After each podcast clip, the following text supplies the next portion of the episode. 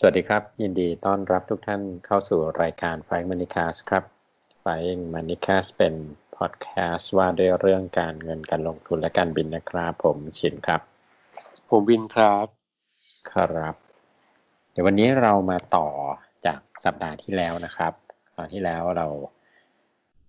ไม่ใช่ใบหุ้นเนาะเราแค่พูดถึง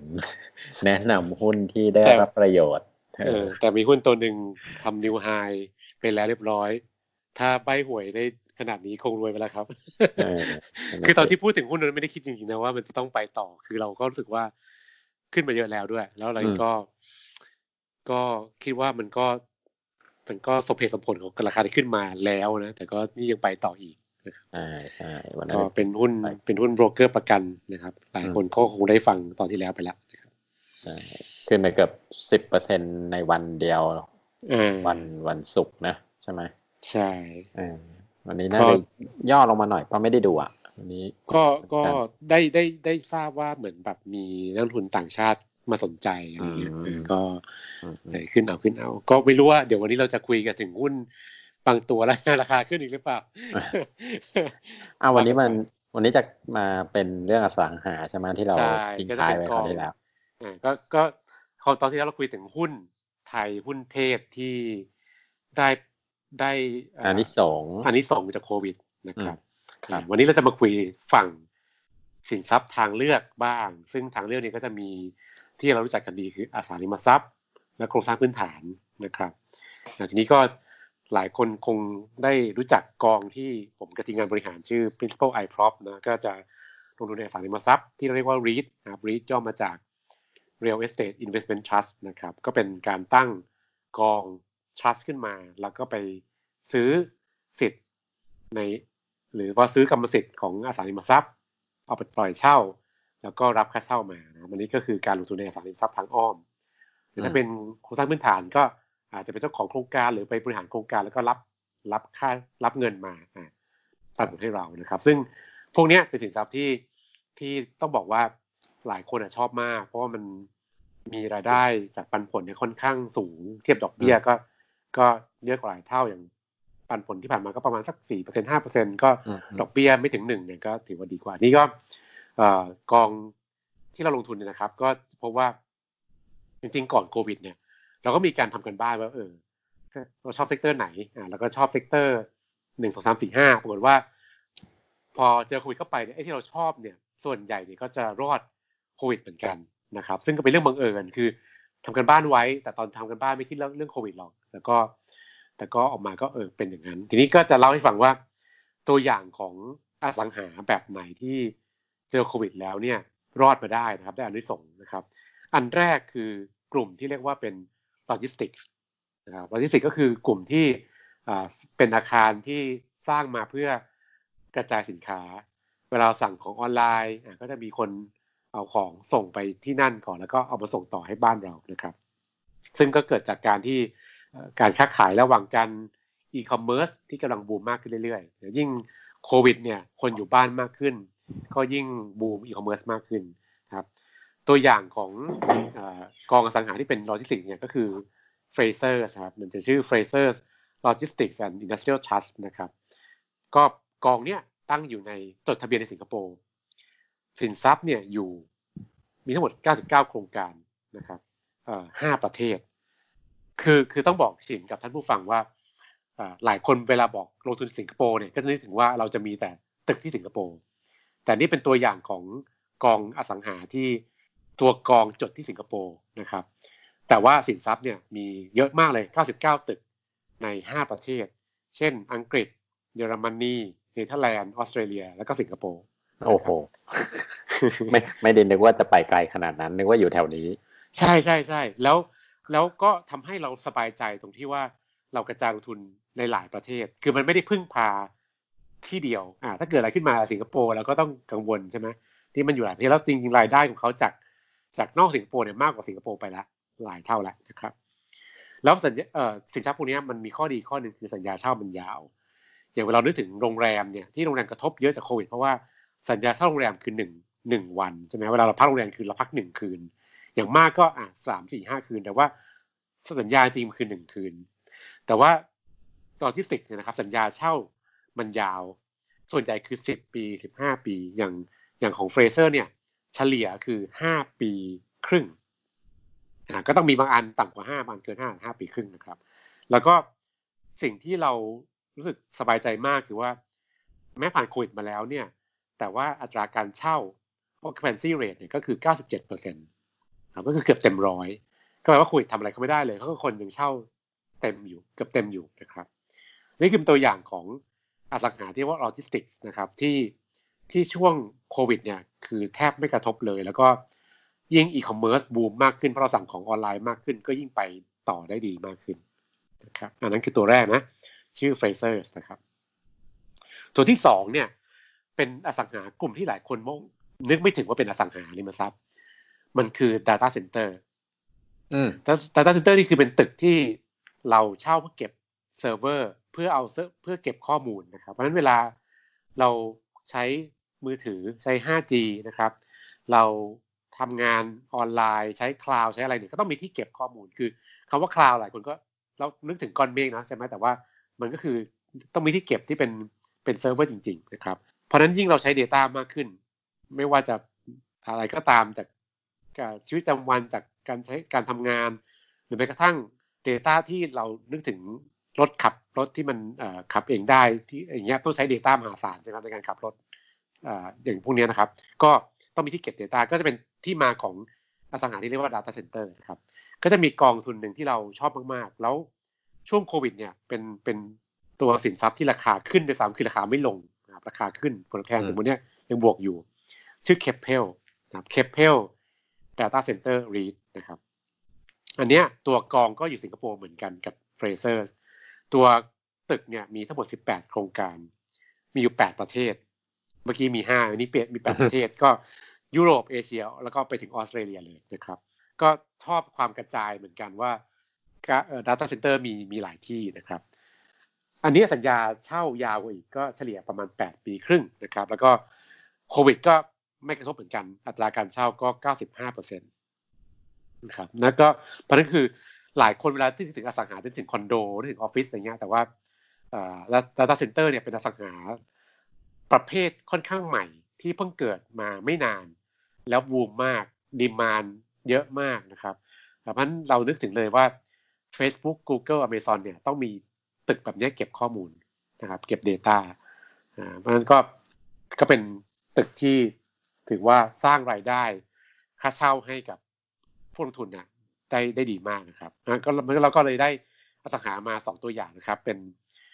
โลจิสติกส์ตัวอย่างก็คือ Frasers นะครับ แล้วก็ Data Center ในตัวอย่าง Keppel DC REIT นะครับนั่นคืออสังหา ที่ผมจะพาไปรู้จักอีกอย่างหนึ่งเป็น infrastructure infrastructure เนี่ยก็ถ้าบ้านเราก็นึกถึง infra fund ใช่ไหมมี BTS GIF นะมี Thailand Future Fund เป็นทางด่วนนะครับ มี DAF ซึ่งเป็นเสาโทรคมนาคมใช่ไหมครับอ่าแล้วก็แล้วก็ DAF แล้วก็มีสายสายไฟเบอร์ด้วย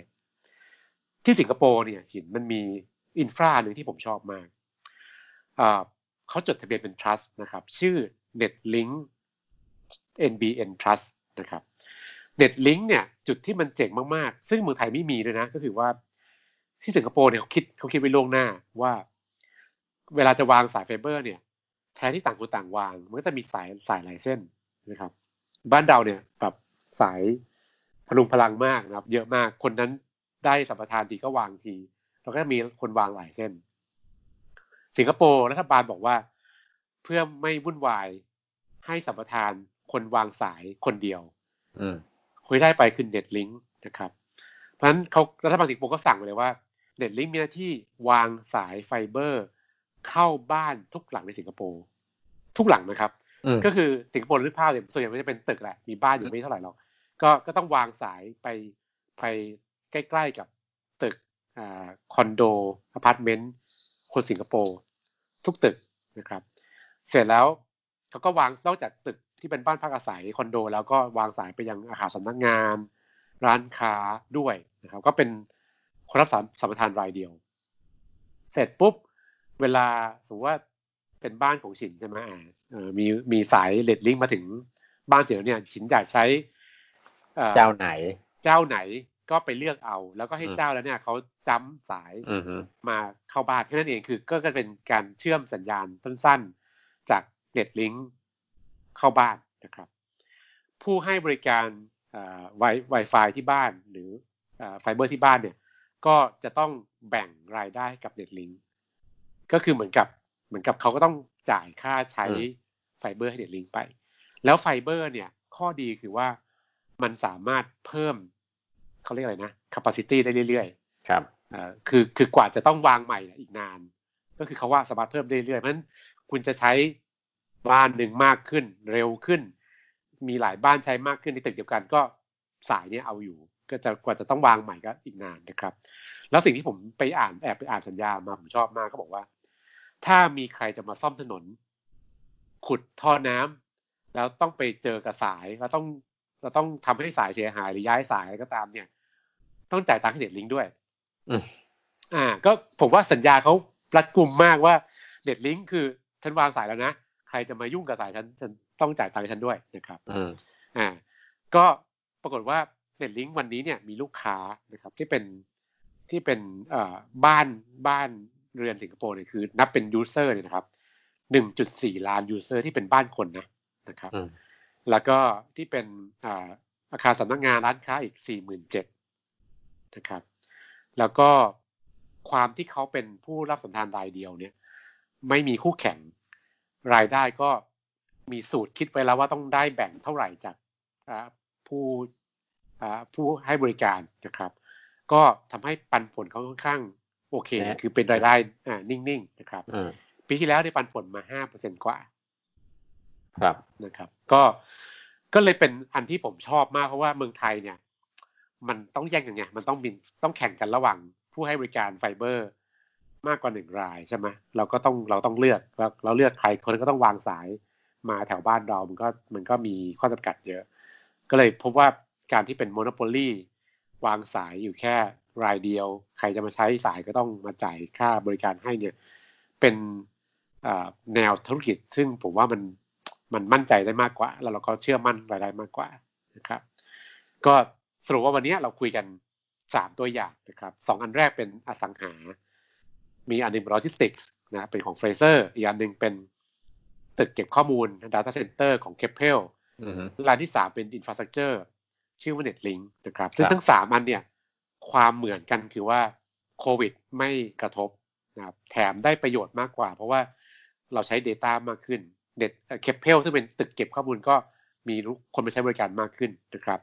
ไอตัว Netlink เนี่ยผมก็ลืมเล่าเมื่อกี้ว่า ก็มีข้อมูลว่า พอคนสิงคโปร์อยู่บ้านเพราะโควิดเนี่ยก็ใช้ Data มากขึ้น เขาก็ยิ่งได้ประโยชน์มากขึ้นด้วยซ้ำนะครับเพราะ usage มันมากขึ้นนะครับอ่าก็นี่เป็นตัวอย่างของสินทรัพย์ทางเลือกที่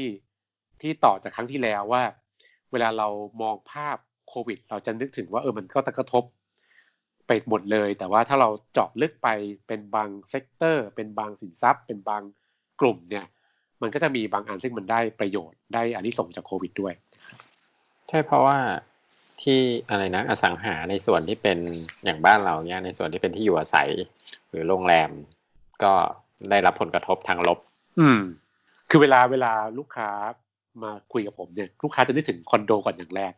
ผมก็ต้องอธิบายก่อนว่า ข้อที่หนึ่งคือคอนโดเป็น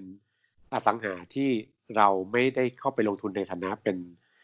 เป็น investor แบบแบบ REIT นะครับเพราะว่าคอนโดมันมันเป็นเรื่องคนเราก็ซื้อแล้วก็จบใช่ไหมมันไม่ได้อะไรขึ้นมาอพาร์ตเมนต์เราก็ไม่ค่อยยุ่งเพราะว่าในเมืองไทยอพาร์ตเมนต์มันขึ้นง่าย มัน supply มันล้นเราก็ไม่ค่อยยุ่งเพราะฉะนั้นอสังหาที่เราลงทุนจริง ๆ ในกรุงเทพเนี่ยก็จะมีแค่ออฟฟิศ แล้วก็อาจจะมีพวกโลจิสติกคลังสินค้าบางส่วน แถบชานเมือง แล้วก็เป็นพวกแบบค้าปลีกอย่างเป็นห้างคนคงหลายคนคงจะเคยได้ยิน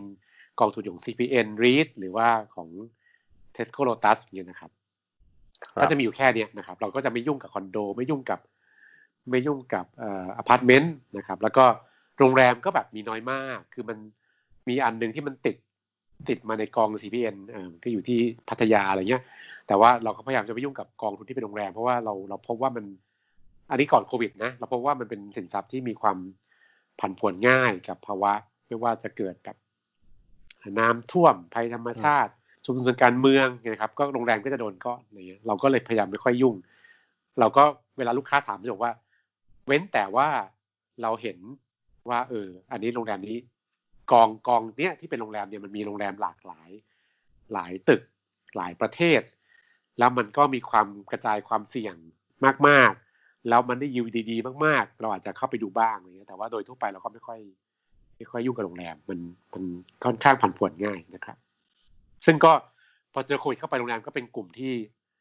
โดนเยอะที่สุดนะราคาลงแรงสุดเลยในในกลุ่มอสังหาด้วยกันครับอ่าก็ อันนี้ก็เป็นการเป็นการให้ข้อมูลนะครับว่าในช่วงโควิด มีใครได้ประโยชน์บ้างเป็นตัวอย่าง ท่านผู้ฟังสนใจก็อาจจะลองไปทำการบ้านเพิ่มเพิ่มเติมได้แล้วถ้าใครอยากให้ผมเล่าอะไรเพิ่มเติมก็ลองคอมเมนต์ไปใต้ลิงก์ได้นะครับเราก็จะมาคุยเพิ่มได้ครับผมอืมอืมได้แต่ว่าเอออย่างอสังหาในกลุ่มอย่างเงี้ย มันก็ต้องเป็นกองทุนนะนะใช่รายใหญ่อ่ามันไม่ใช่สามารถสำหรับ individual เพราะว่าอย่างคอนโดเนี้ยมันก็ ถ้าคอนโดในมุมคนลงทุนทั่วไปมันคือเหมือน individual ดีลกันเองอ่าแล้วจบจะให้เช่าคอนโดหรืออะไรก็ว่าไป แต่ว่าระดับอะ developer ก็อีกแบบหนึ่งเลยอันนั้นคือสร้างขาย ใช่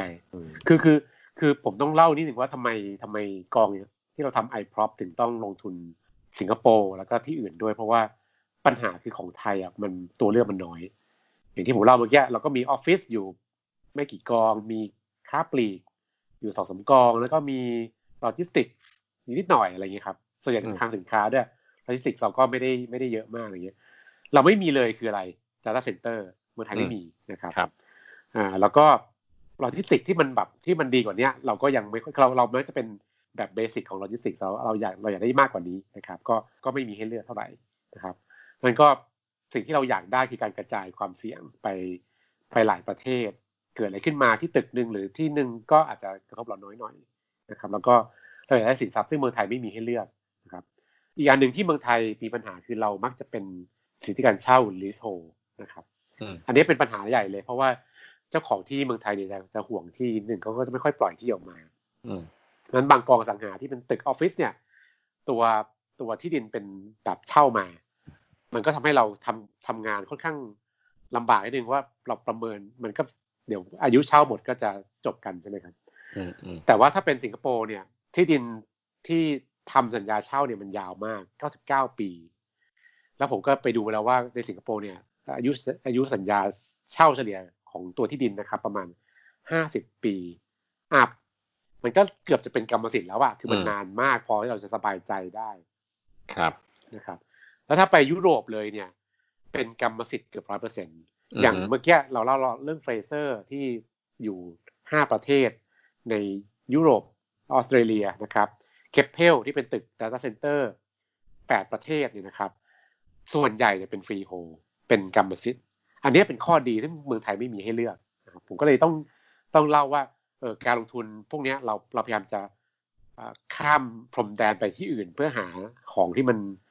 ที่เราไม่มีให้เลือกในในในนี้เท่าไหร่ น่าสนใจเนาะมันไม่มีตัวเลือกในบ้านเรา ใช่ครับ ก็ซื้อได้ที่ไหนครับ เอาไหนๆก็ไหนก็ principal i prop นะครับก็ถ้าไปถ้าใครสะดวกก็ไปที่ไซบีแบงค์นะครับ หรือว่าถ้าท่านใดมีอยากใช้เป็นลงทุนออนไลน์ ก็ใช้โหลดแอปของ Principal ได้นะครับ ก็ลงทุนออนไลน์ได้เลย หรือว่าถ้าขั้นใดมีเอเจนต์เป็นบริษัทหลักทรัพย์ หรือว่าเป็นธนาคารอื่นก็ก็ ลองสอบถามได้ ก็หลายที่ก็มีกองทุน i p r o p ให้เลือกลงทุนแล้วนะครับโอ้มี IMF ด้วยนะครับดีครับไม้ครบ ได้ห้าดาวด้วยนะครับ ได้มอร์นิ่งสตาร์ห้าดาวด้วยครับ ได้ครับ โอเค ก็พอสนุกสนานวันนี้นะครับก็ทุกท่านสามารถติดตามพวกเราได้ทาง Spotify นะครับ เป็นหลักแล้วก็ใน แอปพอดแคสต์ที่ท่านใช้ไม่ว่าจะเป็นฝั่ง Android หรือ iOS นะครับนะก็มีช anel ใน YouTube ด้วยชื่อเดียวกันคือ Flight Moneycast แล้วก็ถ้ามาพูดคุยกับเราก็เพจ Facebook นะครับ Flying Moneycast หรือใน Twitter at Flying Moneycast ครับสำหรับสัปดาห์นี้เราก็สองคนขอลาใจแต่เพียงเท่านี้นะครับ สวัสดีครับ สวัสดีครับ